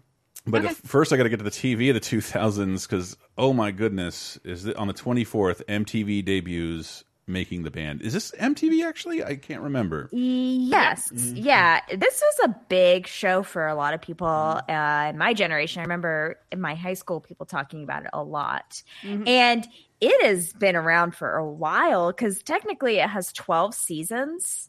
Jeez. Um, and it looks like the way it's, I never really got super into it, but the way it looks like it's divided up is that they, you know, a band is made and then you follow them for a couple seasons and then there's another iteration with a new band. So my generation was like so up its own ass with like fuck manufactured bands. I heard Pearl Jam Oh, was put together by Sony, and this mo- the show's like yeah. Uh, P Diddy's going to put together a group of pretty people, and then we're going to teach him to sing or not. And I know Yeah, I, I accidentally was exposed to one of these bands during a trip to Valdosta's Wild Adventures, where I accidentally Oh, sure. walked into an O Town concert. That's right, O Town. That's it. Yep, O-Town. That was the first season. Was um, centered around O Town. Mm-hmm. Believe their big single was called I want to say "Liquid Dreams" or something. Is it the, the song that makes me describes the- uncomfortable? where they assemble body parts from other pretty people? The Janet Jackson eyes and oh, come on, I'm not I'm not crazy. I believe that's an O Town song. I'm not looking at this anymore. I can believe it. But uh, yeah, the first season did not have Diddy involved, and then he got involved subsequently um, with other seasons. And the only other band, though, that I recognize the name of uh, when I was looking into this was Danity Kane. Oh, Mm-hmm. yeah, I remember them. Yeah, and I think they gave us some solo artists that are probably Disney stars now, I imagine, and solo artists. But yeah, a very interesting concept, honestly. Yes. I think, I mean, it kind of makes sense, like in an American Idol sort of vein, but yes, American Idol's just started to. I mean, I've always Mhm. thought that's the most brilliant TV show in the world because it's it's not really a competition as it is test marketing. It's just to show the test markets. Which one of these would you buy? That one? No. Okay. You don't want that one? We won't give you that one. Which I one like- would you? yeah, I and like that take. Man, oh yeah, no, I guess American Idol hadn't started yet, so this is ahead of it.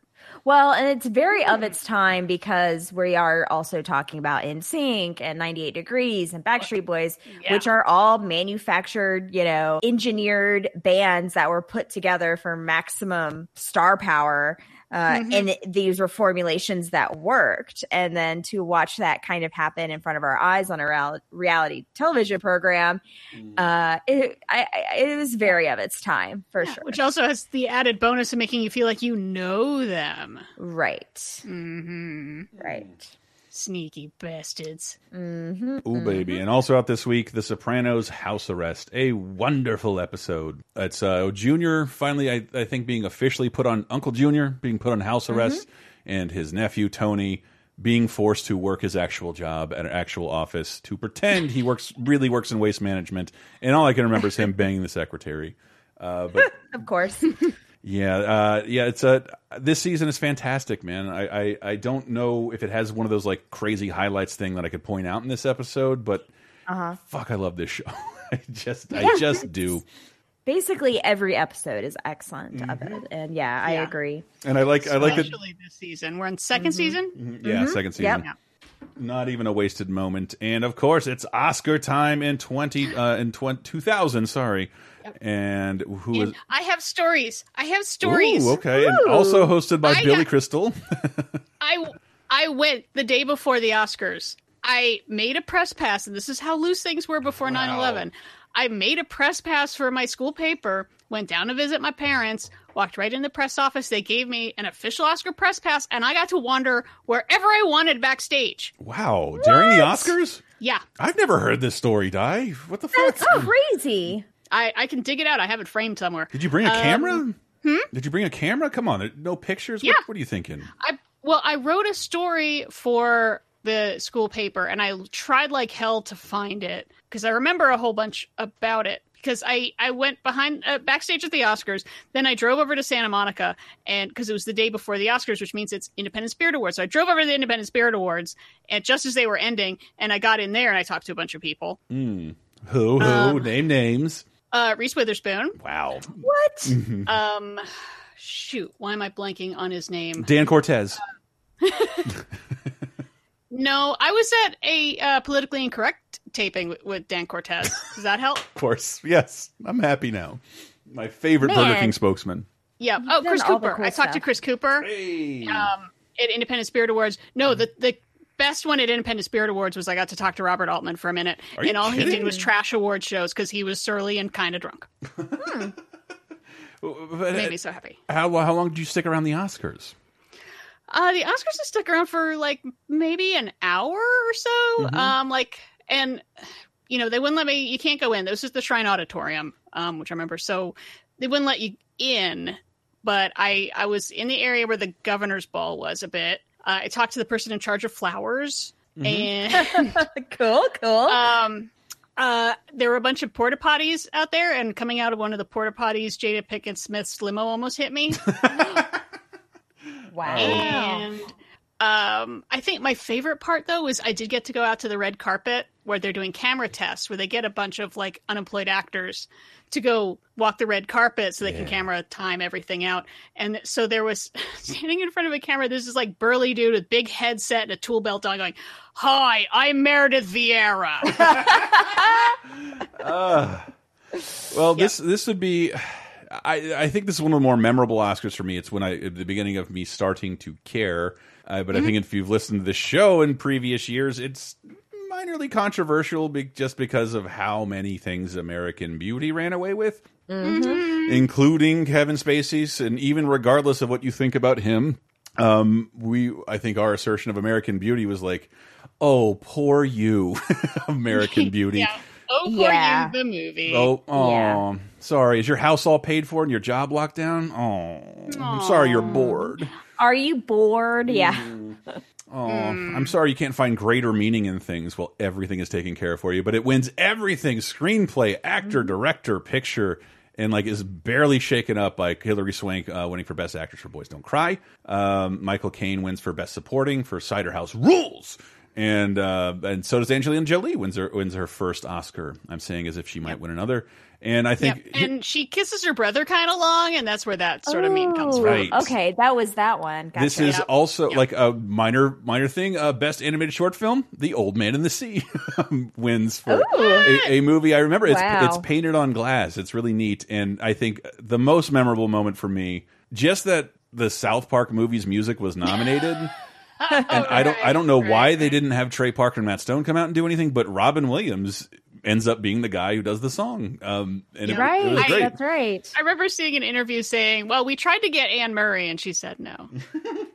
because they call her a bitch in the song. Yeah, but if you're a little Hmm. kid and you love South Park, it just felt like, oh fuck, Robin Williams just signed off on this. Cool. And of course, The Matrix wins every sound award and nothing else. Oh, best Mm-hmm. film editing and visual effects. Sorry, yes, it won those two. And who is this? Uh, Irving Thalberg Award goes to Warren Beatty.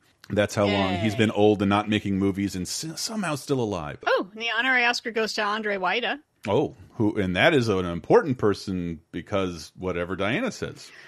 Oh, he's a Polish filmmaker who made like depressing Polish movies like Ashes and Diamonds. Perfect. Oh, great. There you go.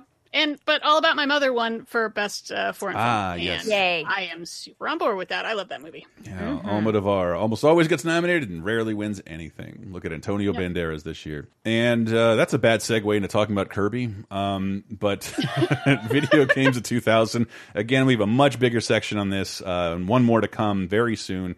Uh, Patreon.com slash LaserTime at the five dollar level. Thief 2, The Metal Age is out. Wario Land 3, one of the a very very confusing title for the game.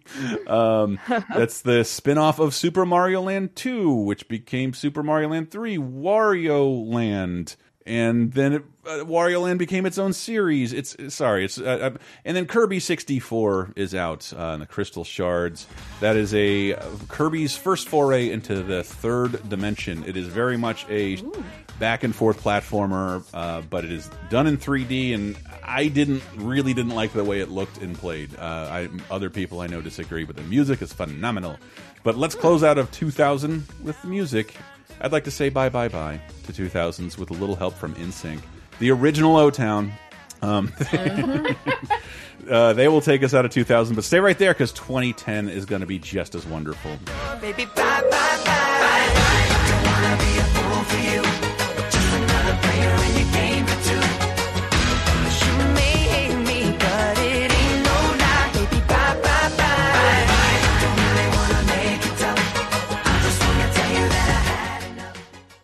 Would you like exclusive bonus podcast commentaries and more from the LaserTime crew? Then we strongly encourage you to support this show on patreon.com slash lasertime. It supports not only this show, but all the rest of the LaserTime network. You'll get commentaries, play games with the hosts, see exclusive videos first, and receive an uncut weekly ad-free podcast bonus time. Speaking of which, here's a quick taste. This is all your fault. Hit him up at mb.2k if you have to. James James Lipton died this week. Scrum Trelescent. in a world before podcast, James Lipton came out and, and interviewed actors for an hour. Yeah. Like, let's remember, like, oh, fuck. Matthew McConaughey's on The Tonight Show. He's my favorite actor ever. Seven minutes.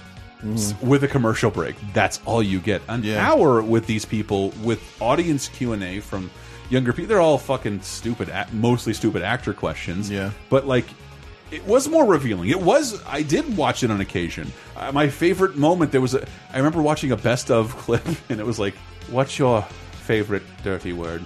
And like Yeah, Jason Robards, he was just like, uh, "I only heard this twice during the war," and schmagma, schmagma, and I still to this day don't know if it's schmegma or schmagma because uh, Jason Robards said it on Bravo in the '90s.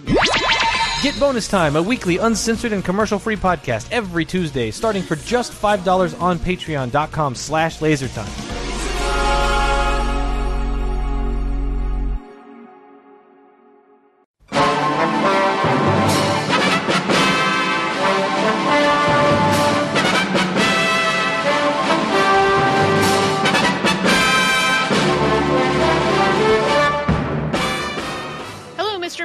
And and all the ships at sea. It's time for Diana's Classic Corner. We look even further back in time this week to see if there's anything worth a watching. And for the week of March 20th through 26th, uh, I wish I had like something really, really long to recommend because so many of us are freaking locked down. But uh, just have one movie, but it's a good entry point into an entire filmography because uh, this week, 1940, 80 years ago, saw the release of Alfred Hitchcock's first American film, Rebecca. And Rebecca is so good. Uh, it's based on the novel by Daphne du Maurier. Oh, Rebecca is such a good thriller. It stars Joan Fontaine as a woman whose character actually has no name because she's the narrator of the book, uh, who gets swept off her feet by this fancy aristocratic guy played by Laurence Olivier, who's very dashing but also a little creepy, and, you know, gets taken to his beautiful, gigantic mansion where everyone acts super, super creepy at her, especially his first wife's maid, who is so good. Yeah, it's sort of a haunted house movie. It's sort of like a Jane Eyre kind of vibe to it. It's super gothy, and it is a lot of fun. So definitely, I recommend Rebecca from uh, 1940, directed by Alfred Hitchcock. It's it's Hitchcocky, but it's Hitchcock hasn't found his like super vibe yet with so much of like what you'll see later in his filmography. So it's kind of it's kind of different for him, but it's also I think like a good good starting place. If you're going to start with Hitchcock, you might as well start about here. Unless you want to watch The Lodger or something, you know, some of his uh, silent films. But yeah, let's start. Let's start here, and then you know you'll be at Rear Window and Psycho before you know it. So Rebecca, 1940. That's the recommendation. Stay classic.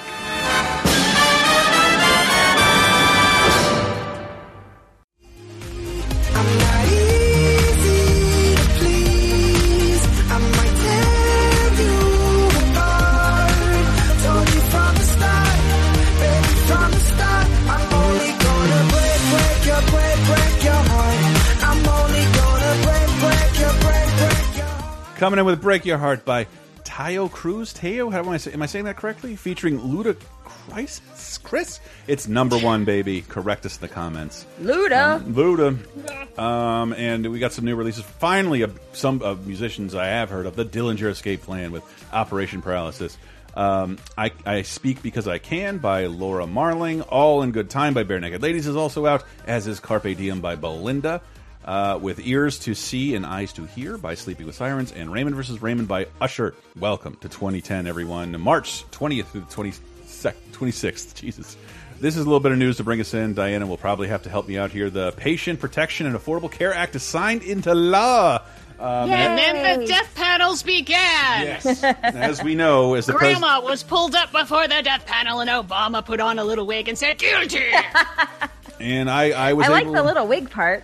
Which Yeah, caused caused me to be able to uh, leave my job and get health insurance. But the president says it's a disaster, so I believe him. He hasn't elaborated as to why, but uh, it's a disaster.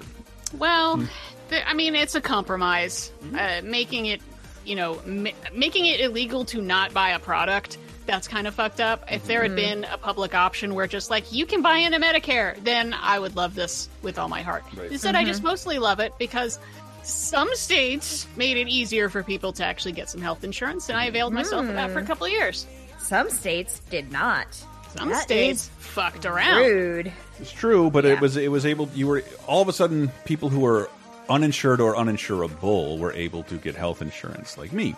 And uh, I know it's it's a bad compromise, but it's only because bad people do not want you to have health care, and they don't want Mhm. they don't want the government to pay for it, which is pretty absurd. Yeah, well, that's one of the big things is the idea that insurance companies can't deny you for pre-existing conditions, which the Mhm. current administration has tried something like 140 times to get rid of. Yep. You're like, no, no, no, you should just die in the gutter. Fuck you. While I'm lying sorry, just- you you're already sick, so fuck you. While lying and saying the exact opposite thing, like no, anybody like lightly paying attention knows this isn't true, but none of them support. Anyway, uh, yeah, ACA. Yeah, so Obamacare. it's a it's a step forward, and hopefully, I wasn't able to hold on to that insurance, but um, I think there was a lot of interesting YouTube testimonials around that time, like I hate Obama and every Muslim thing he stands for, but don't get rid of the ACA. He, Right. he gave me health care, and I don't have to get three jobs, and I, it's it is an astounding step forward that uh, the current president is constantly trying to walk back. I say, don't let him Yep. if you can still vote. Um, and Yep. at the moment, we're all going to be dependent on a little bit of free health care and a little bit of socialism with the government giving us money. So vote correctly in your primaries. Anyway, maybe reconsider old people. They're not listening to podcasts. Movies of 2010, uh, March 20th through the 26th. Ugh. Perrier's Bounty with Jim Broadbent and Brendan Gleeson. Oh, goodness. Yep. Oh, Uh, we- men I always get confused by the way. Maybe they're the same person. Do we even I know? cannot keep them straight. Like Just one of them sometimes- is Mad Eye Moody, I think, and one of Yeah. them's in Moulin Rouge. Yes. Yeah, and one of them's in. He's a different Harry Potter guy. And he's in Hot Fuzz. What the hell's his name? He's he disguises himself as a chair. I don't know. All those movies get the same are the same to me. Mm. Yeah, Jim Broadbent's one of them. Mhm. He's in, Okay. he's into Harry's Potter. Okay. Uh, anyway, no, this is uh, I think an Irish crime film with you know it's like dads getting involved with mobs, which I, I like me a good dad heist. Sure. Yeah, And uh, that's why I, I I stand Ronin hard. I like dads doing Ooh, crimes. I do love Ronin. Very and much. if you're a dad out there committing Anyway. crimes, let me know. I got to pay my taxes, and I'm more than willing to participate in your heist for a very small cut. Uh, Be dad, do yeah. crimes. If you need dick jokes during your heist, I'm your guy. Uh, out also out this week as far as a movie that some people have heard of, uh, Chloe, starring Julianne Moore, Liam Neeson, and Amanda Seyfried. My husband's cheating on me. Jealousy. I think my husband would like you. Deceit. I want to see what he does if you present yourself to him. Betrayal. I want you to kiss me. How far would you go I didn't ask you to do that. to find out the truth? She's in my house all night and nobody tells me. You need to stay away from him. This What is going on? God damn it. Okay, y'all. This movie is buck wild, and I love it. It look it, it looked like it looked like Liam Neeson's wife hired him his own hooker, but then gets mad at the hooker. yes, And- Yeah. Mm. and it is erotic. Let and me then tell she, you. she starts getting it on with the hooker, right? Yeah, and it is Yeah. one of the more sensual and explicit love scenes that I have seen in a non pornographic film in a very long time. Elaborate. Oh, and it, I mean, people be having sex on Is your, film. is your stepson is around? Uh, I don't want you to get too too graphic, but why is it the most sensual? Because I'm almost done. Um, uh, two women that are very attractive. Oh, uh, you know. I thought you were going to say balls, like they showed like a rock hard peen from Liam Neeson. Oh no. That's not what ladies find the most sensual in a film. Uh, anyway, No, this movie is crazy Mm-hmm. and probably not good, but I loved it. I loved every second of it. it, it, it- that can Yeah, happen. Yeah, uh, critically it was sort of mixed. Um, it's Mhm. directed by Atom Egoyan, who's a Canadian filmmaker. He's made a Right. bunch of good movies. Uh, Sweet Hereafter, Exotica, and it's sort of like a weird choice to make something that sounds like you know Adrian Lyne would be making in like the late '80s, early Mhm. '90s. mm-hmm. You know, of this like, oh, it started out so innocent, and then everything got erotic, and everyone's eroticking at each other. Pretty much. Oh, no. I mean, there was one point where I could have sworn a line was delivered that basically was, "I will not be ignored," which I mean, it's it's a real return to the 80s erotic thrillers that we all know and love so much. And everybody in it is doing their greatest 80s acting for this sort of like everyone's doing a great job. So yeah, it's just wonderful. I, I really Okay. loved this. It was so much fun. I can dig it uh, more than I could dig uh, the next movie. Yeah. So Hmm? I love how we have these lined up on here. So we have uh, a person. It's Chloe Greenberg. Yeah. Yeah. If you Mhm. want an old timey erotic thriller, you watch Chloe. If you Mm-hmm. want to not that, If you want uh, Something hardcore, that is- if you want hardcore Semitic mumblecore, you got Greenberg.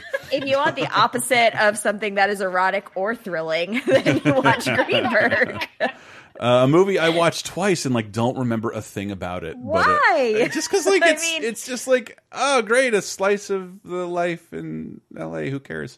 It- it- Yeah. Juno Temple, Brie Larson, Chris Messina, Jennifer Jason Lee, uh, Rhys Ifans, uh, Greta Gerwig, and uh, Ben Stiller and Greenberg. Hey, Greenberg, what are you doing these days? You know, I've been in New York, but right now I'm really trying to do nothing for a while. That's brave at our age. Dear Starbucks, in your attempt to manufacture culture out of fast food coffee, you have been surprisingly successful for the most part. The part that isn't covered by the most part sucks. Okay. I wonder if this was. au- I didn't know. I didn't until the Oscars. I didn't. I, I loved Marriage Story a lot. Mhm. Uh, Directed, also directed by Noah Baumbach, who made Greenberg, and I didn't know that like that movie is a. We didn't say it in the Oscar show. That's about his marriage falling apart with Jennifer Jason Lee. But Jennifer Jason Lee and Greta Gerwig, his current partner, is in this movie, and I'm like, oh goodness, was this the Oh. was this the the ground zero for the end of that relationship? Yeah. Oh goodness. Oh, my. Yeah. Oh my, indeed. Mm. Yeah, I mean, this movie's fine. It's just it's a Noah Baumbach film. It's it's. I know, you and if people know what that is, they'll know that like, oh, I'll know whether that whether or not that's for me because Right, usually exactly. he's not for me. Uh, I just Mm-hmm. I did like something about the the blunt force pain of uh, Marriage Story that I didn't expect. I I had heard vaguely what it was about, but uh, I was not I was not prepared for that. But Greenberg, Mm-hmm. I just like again, it's like the that American Beauty situation. Like it's nice that you can have such stupid problems. Good for you. Yeah, I mean, it's whiny, pretty Mhm. well off white people Mhm. talking about their non problems. Oh, if I have to go to one more catered suburban kids party, wham, wham. Meanwhile, we're all holed up eating soup, splitting beans in half with razor blades. Fuck you, Noah Baumbach. Um, Patreon.com slash laser. Um, uh, yeah. Sorry. No, I I admit that I dropped the ball on some of my homework this week Mm. because like I I just I look I'm stuck in in house in the house. I've already been in the house with my partner here for two weeks before the quarantining even started. Right. So I I needed something a little chipper than what I knew was going to be. eh, People eventually coming around to realizing that they're in love with each other and they need to stop complaining and get over their shit. And then they kiss, and then some indie song with a ukulele plays. yes. I, it's, I the, had to go to my happy place. All it's, right. it's the Zooey Deschanel singers, everyone. Uh, like, Yeah. Yeah, I, I right, just. uh, right now my happy place is in Schitt's Creek, and that's that's working. Ooh. Also, Grace and Frankie.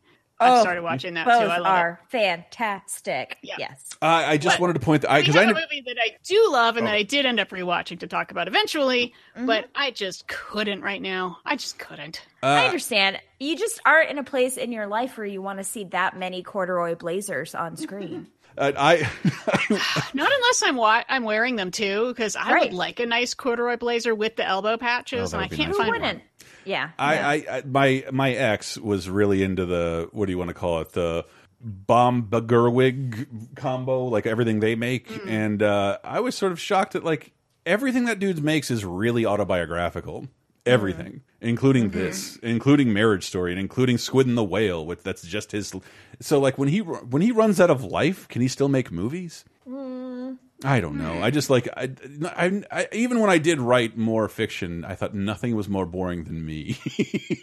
and that's Yeah. like all the guy makes is movies that are about him with people who look and sound like him. It's okay. Hmm. Share your share your voice, share your truth. Uh, as did Yeah. as uh, Emma Thompson did with Nanny McPhee returns, also out this week, aka Nanny McPhee and the Big Bang. Uh, is this a sequel? Did I miss the other Nanny Yes. McPhee movie? Oh man, Emma Thompson, Maggie Gyllenhaal, uh, Rhys Ifans again. Uh, Maggie Smith, uh, Ralph Fiennes, uh, Bill Bill Bailey, not to be confused with the uh, comic strip soldier of Katie Brandt. and Beetle Bailey. Sorry. Wait, No. what about the guy that um, they're always eulogizing on SNL? What's his name? Bill Brasky. That's right. Bill Brasky. Uh, Na- and Asa I'd see Butterfield. that movie. and Nanny McPhee and the Big Old Gangbang.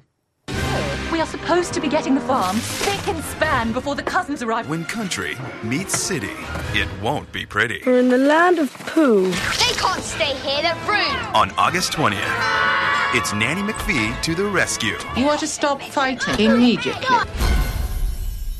How did you do it? really? okay, so if Disney's not going to make another Mary Poppins, why don't we go ahead and make the British female Mr. Magorium with mm-hmm. Nanny McPhee?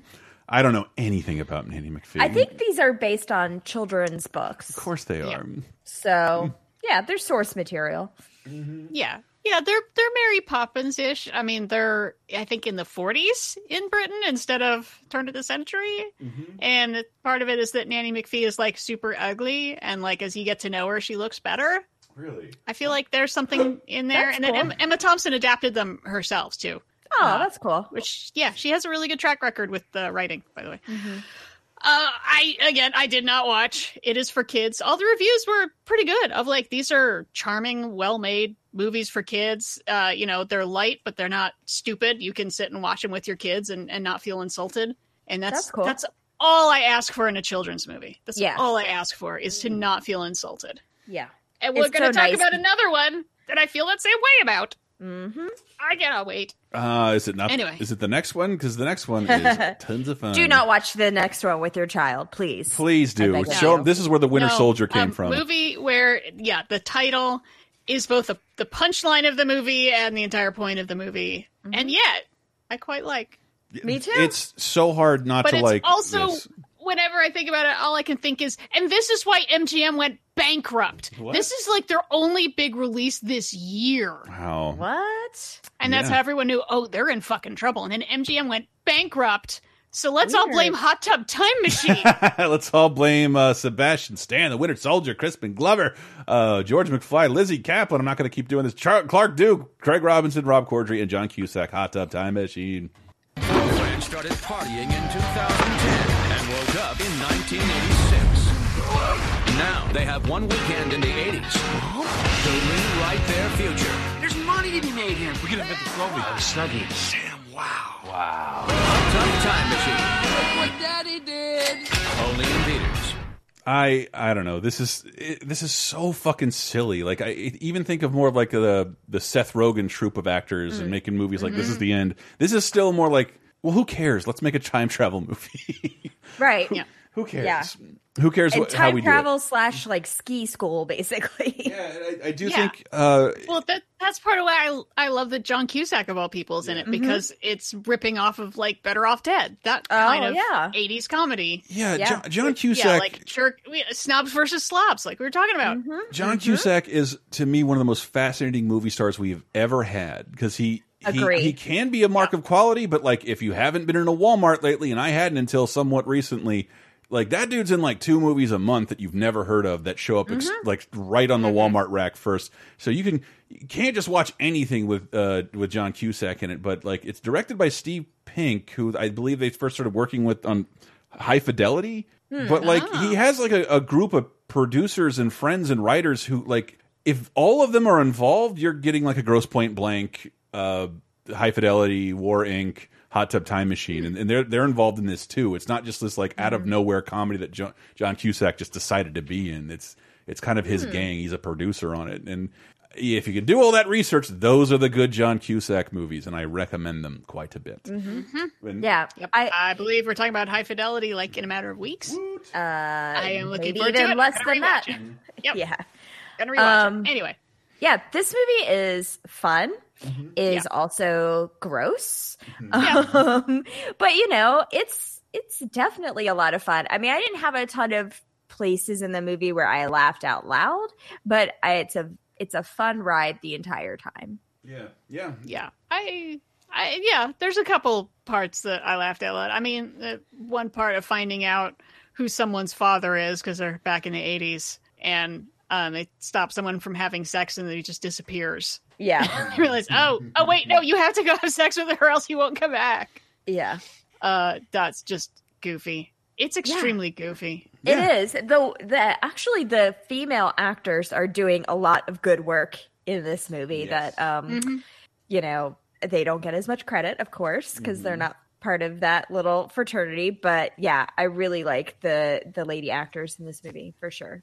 Yeah, dude, this is really good. I have not seen the sequel yet. Um, I don't know. if- Nor have I. Okay. Okay. Good. Uh, good. We can all watch it together. good. Um, but I'm not Yeah. caught up uh, with. Five The, years time, we get to talk about it. I'm not caught Cool. up with the sequels to the next film, despite how much I loved it. Uh, we're- I I have caught up. I have watched the whole thing. I have opinions. Um, it's it's number one at the box office this week with a voice cast that includes Kristen Wiig, T.J. Miller, Christopher Mintz uh, Plasse, is that it? Jonah Hill, America Ferrera, Craig Ferguson, Gerard Butler, and Jay Baruchel in How to Train Your Dragon. Vikings have always fought dragons, Look at that thing! It's the size of my. Get it off! but he has another idea. Nice dragon. Okay. On March 26th, I've decided I don't want to fight dragons. You really had me going there, son.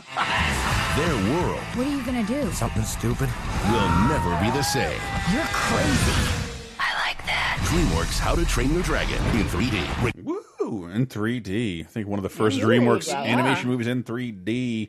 I have been. I'm a big animation nerd. I love animated movies, and I've been very harsh to DreamWorks Animation because they do have a formula. Like, I just think I'm set out for something better. No, you'll always be a snail ogre, kung fu panda, uh, which is one of the ones I like. But but I do not like a lot of their films, and I loved this movie.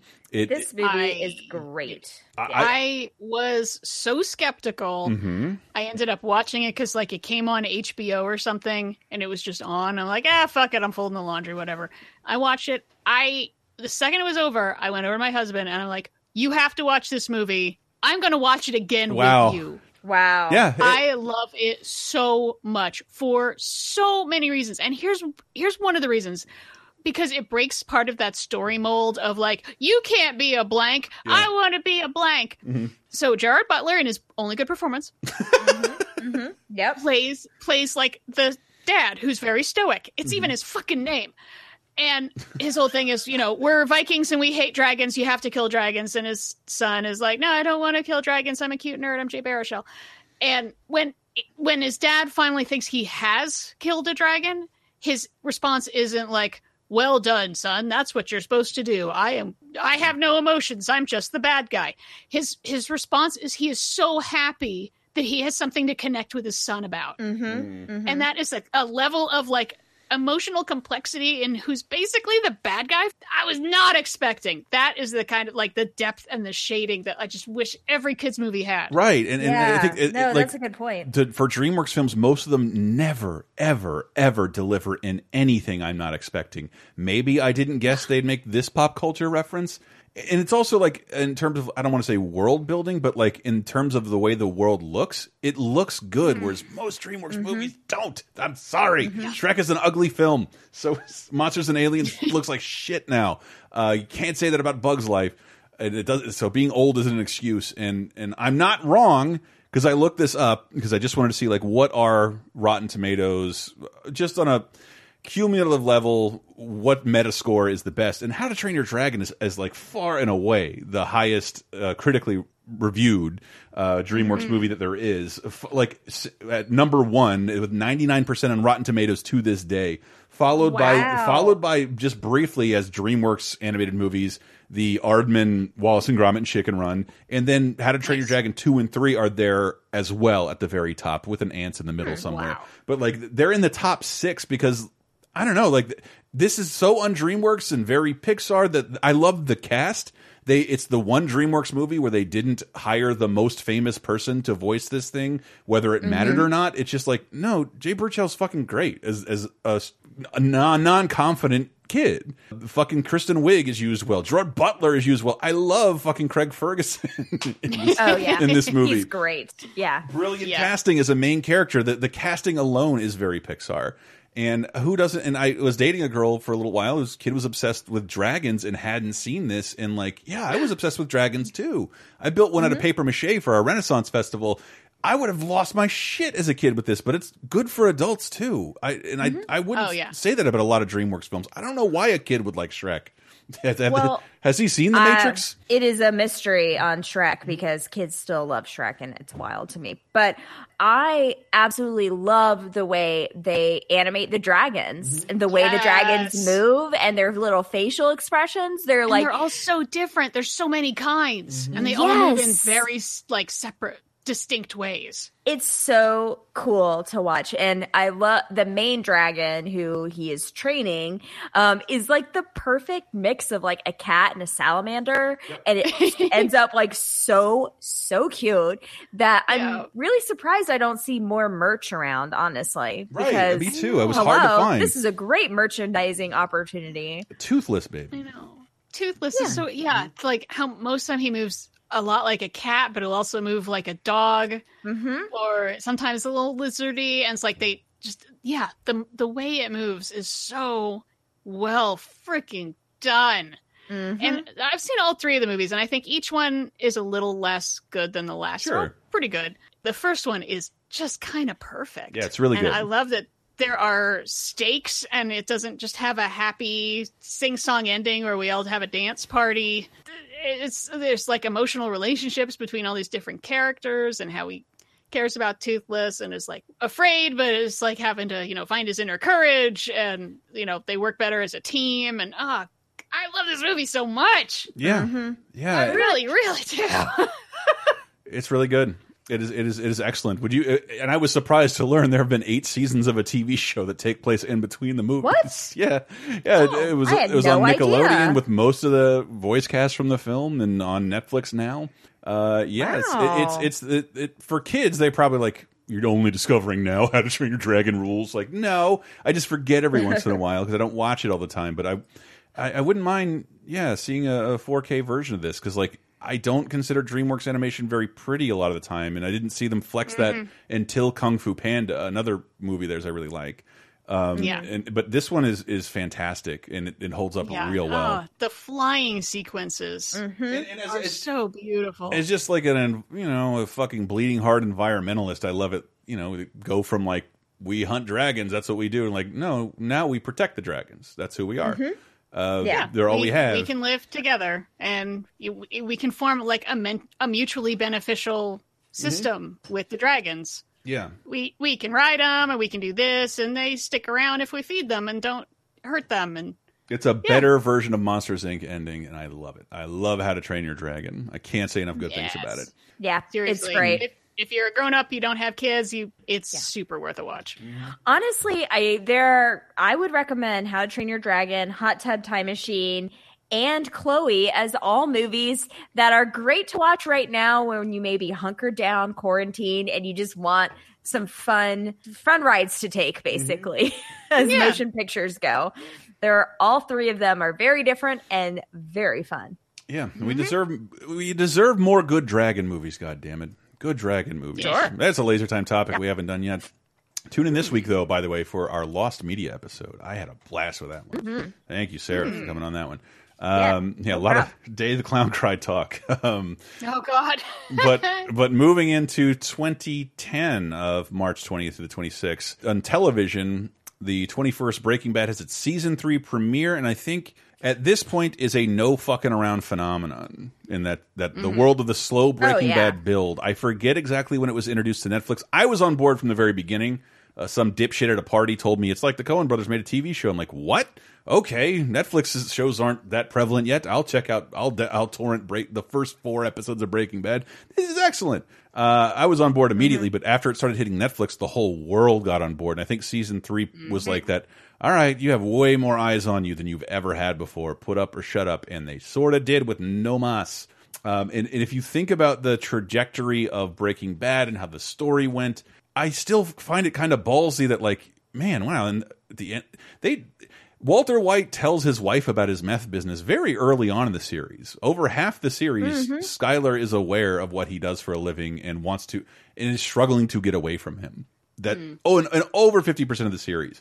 And I, I just at a glance, I uh, like I was trying to think of what the most special thing about this is, and if I had to put a pinpoint on it, the Salamanca uh, cousins, Marco and Leonel, the Oh, silent, bald, well dressed uh, assassins who just popped up in uh, Better Call Saul. Minor spoiler, Mhm. uh, but it is a prequel, and people people will come around. Uh, no Mas is out this week, and man, like it's never been a better time to be involved in Breaking Bad season three. Breaking Bad doesn't have a bad episode like The Sopranos. It's very Mhm. very good. Yeah, That's true. Mhm. Yeah. And for sure. Sa- as Sarah highlighted, uh, we something a premiere we missed last week. Yes. Justified. Talking I mean, speaking of a great time to be watching premiere or um, prestige television, Justified is a wonderful, underrated show. I think that a lot of people just maybe slept on, and it's great to revisit. I've noticed on Hulu they're sh- they're advertising that they have the whole run of the series now Right. on Hulu. So I, it's a recommend for me. It's um, Timothy Olyphant and Sir Walton Goggins, two of my favorite like unusual man actors that we have basically just like both kind of strange guys but they're always good in whatever they do i we are a big big walton goggins family here Damn we right. love him so much because he's so weird and and wonderful and everything but um timothy olyphant plays a uh, U.S. Marshal, and it Walton Goggins is his nemesis, and Well, he's well, always it's- trying to but it's like he's busted. He's busted down. I forget why he leaves his big city U.S. Mhm. Marshal job and goes back to his hometown in Boyd. Walter Gog Mhm. Goggins is like the leader of a white supremacist group and Right. is forever nemesis and sometimes Right. frenemy. Yes, sometimes friend frenemy, and I mean there are many seasons to this. Sometimes it's a little bit of a procedural. Sometimes it's a little bit more of a you know there are there are overarching storylines as well, um, and it's all set in like the Appalachian area, Yes. right? Yeah, and it's Yeah. it's beautiful, and and that's what's great about it is what initially lost me because television had kind of switched, you know, gone from self-contained monster criminal of the week shows into one season long storyline, and the second we're introduced to Walton Goggins' white supremacist character, they kind of like Mm-hmm. abandon him and. Justified, it was jarring because Justified does have like a lot of self-contained episodes, way more than Mhm. anything else Mhm. on television at this point. Exactly. And it kind of scratches both of the itches for Mm-hmm. you. You know, if you like that procedural sort of thing sometimes and you don't really want the like having to be dedicated to an overarching storyline that you have to pay attention to, there are some there's some of that, but then I mean there are definitely there are things that stretch for a while and storylines get dropped and picked up again. And all the acting is just really fantastic and a lot of characters and, and actors show up throughout the course of the series that you're like, hey, this guy's great and you know they're they're all there are a lot of hey it's that guy that shows up in these Right. um, which is really fun Like character actress Margot Martindale. yes Mm-hmm. i think patton oswalt has uh, a couple of episodes or at least a storyline towards the end sam and i actually did not finish the whole series because i have a hard time finishing a series that i love Mm-hmm. i just don't want it to end but i think we will pick it up uh, again soon so we can get the full the full arc Yeah, I, I've never finished it either, despite absolutely loving it. But like, Yeah. it, it doesn't have that like cliffhanger ending or like, I, oh, I can't wait to see how this resolves. Like, no, it was resolved at Mm-hmm. the end of the episode. That's why we had all these great actors in it. Uh, uh, and, and and yeah, it's fascinating. I always keep meaning to get back to it because I, I have nothing bad to say about this show at all. It's fucking excellent. And Timothy really Olyphant great. is is just unsung as hell, man. I love that dude. I Uh, love him so much, and I love Walton Goggins. Mm-hmm. And you know what? We've actually been watching a little bit of the new Walton Goggins situation comedy The Unicorn? Unicorn. Oh. Because we have the CBS All Access uh, because of Picard, which is mwah, Chef's kiss. Mm-hmm. But um, the yeah, the Walton Goggins sitcom is pretty great too. I have to say. He's one of the weirder choices to lead a sitcom, so I'm I'm sort of Uh, fascinated. Like, why do this? it- okay, I'll watch. I mean, yeah, we started watching it just because it's like, um, we this has to be seen to be believed. But yeah, he's great. This man can do anything. I love him. Cletus Van Dam in my heart forever. Mm. And uh, video games of 2010. Again, we will go way more in depth uh, into this on patreon.com slash lasertime. Uh, but one I didn't go in depth on uh, was Cave Story finally comes to consoles. Kind of one of I think one of my friends, uh, one of MBs, if you heard him on our show, it's one of his it's his favorite games. It was a slow burn, a very indie game made by one dude over the course of five years that eventually found its way to PC. Five years later, it makes it on onto consoles, and that is unfortunately on WiiWare, the digital marketplace on the original Wii, which is now all gone and undownloadable. But like, uh, it had not. Cave Story is fucking beautiful. It's just this, just stone simple yet charming Metroidvania game, uh, hella indie. Uh, Red Steel Two is out. That is the Western uh, Red Steel sequel. Red Steel was not the original. Red Steel was not a Western made by Ubisoft. It uses Wii Motion Plus and like kind of brings to light like, oh, I wanted to have real sword duels with the Wii remote. you can do that here. Okay. Uh, Just Cause Two. I hope I'm saying that right because I always get confused. Is it is it like uh, uh, I just murdered your wife? Why? Just cause, or is it because he had just cause to murder his wife? Uh, but just cause, like I don't remember much about the first Just Cause. It didn't make much of a splash, but but Just Cause it makes sense here because when I had this uh, shown to me at E3, you have this giant island, a grapple gun, and like do whatever the fuck you want in any order you want. Would you? Are you riding on the back of an enemy's jeep? Tether it to the tether it this thing to their jeep in the ground, and it'll pull yank their jeep back and send you flying. Anything you could think to do, you can do. I wonder if this gas tank explodes. It does, and if I grapple onto it, I can fly through the air. It does anything you want to do non-scriptedly in one of the most creative and clever ways, and that ended up defining the rest of the series. Shin Megami Tensei 2, Strange Journey is out. How to Train Your Dragon game is also out. Disney Stitch Jam, MotoGP 09 and 10, Wakeboarding HD, and why not a little Section 8? I gave it. Uh, I'll give it more of a shout on the the bigger video game show because I'm playing a lot of Call of Duty Warzone, and uh, it deserves Section 8 deserves a little credit for bringing something to the fold there. And I'll tell you about it. Patreon.com/slash LaserTime. In just a week Is or two. the thing it brings subsidized housing for poor people? Uh, no, I'm Nice. Call of Duty did not Eh. do all it. Oh, the name I forgot. No, this is a giant space shooter. uh, yes. Oh, okay. Yes, where you drop from you drop from the sky and end up on the map, and you can uh, kill enemies by dropping on top of them. Uh, and that is about it for us. We do have our birthday quiz, and if you haven't tuned in for that, and we'll tell you who died. But I do have to tell you, this whole show is supported by patreon.com slash lasertime. I'm going to give a big old shout out to Ronald Hayden and many other of our executive producers at patreon.com slash lasertime. But hey, you don't have to be an executive producer. Slice the price of a cup of coffee, you can end up supporting your favorite podcast network and get a lot of shit in return, including this that 30 2010 video game edition with the video video game apocalypse fellas. Uh, you can get a weekly bonus show. I should have something from the front lines of China, Japan, and Korea, the coronavirus. We'll see if that comes to fruition. And a bunch of like every week a new show, over 100 movie commentaries, more to come, especially in this time, and the brand new Star Wars show coming at you very, very, very soon. Uh, Di, where can people find you? They can find me on the Twitter at listenernerd, L E C I N E N E R D, or follow the show at 302010 podcast, 302010 podcast. And uh, who who be dead during this period of 30 2010, March 20 through the 26th. Uh, well, going backwards in 2010, we lost Robert Culp, who was 79. Uh, he's uh, I, for people in my generation, he's more of a hey, it's that guy, but he was in Bob and Carol and Ted and Alice, the TV show I Spy with Bill Cosby. And um, for even younger, gamier people, he was a voice in uh, Half Life 2, I think. Let me see. I wrote it down. Yeah, Half Life 2. He's he's one of the guys. And then, but 30 years ago, in 1990, we lost uh, fashion designer Halston, who was 57, who was like the designer of the 60s and into the 70s. Like pillbox hat, he made that shit.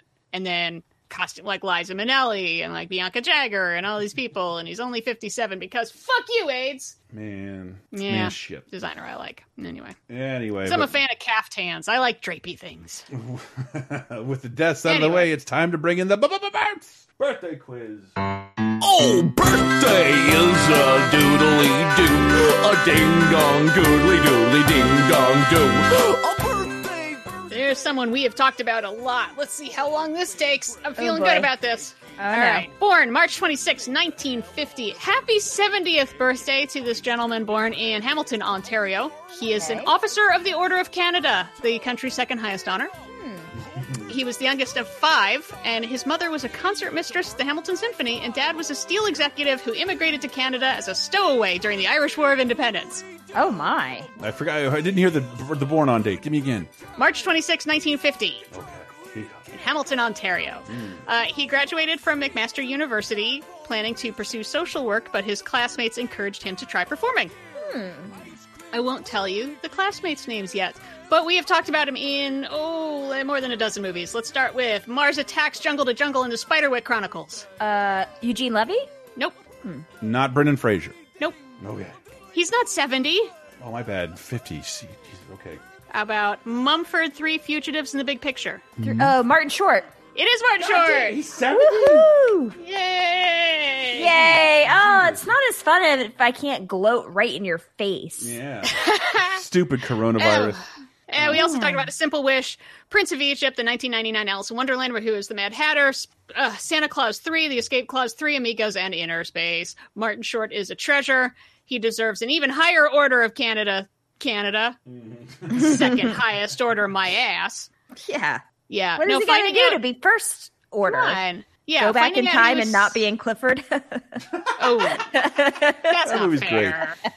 Love Clifford. No, no. Finding out he was the youngest of five and that his older brother died when he was twelve, like that explains Oh. everything to me. Like he Wow. wanted to keep everyone entertained. Yep. Yeah. And yeah, his uh, his classmates at McMaster were Eugene Levy and Dave Thomas. They're the ones who told him to get into acting. Oh, my God. Hmm. And then they were all in SCTV together. That's fantastic. Martin Short's the best. Yep. That's Oh, hey, baby, tell a friend about the show. Godspeed to you and yours. Uh, thank you guys so much for listening. We're going to close out with a little bit of Poison by Bell Biv DeVoe. A Kids in the Hall reference. I, love don't know if anybody's song. getting. Yes. Uh, I can't help it. I love this song. It's great. It's great. It's great. Never trust a big butt and a smile. All right. With that, we'll take you out with our big butts and smiles, and we will see you guys next week for 30 2010. Goodbye.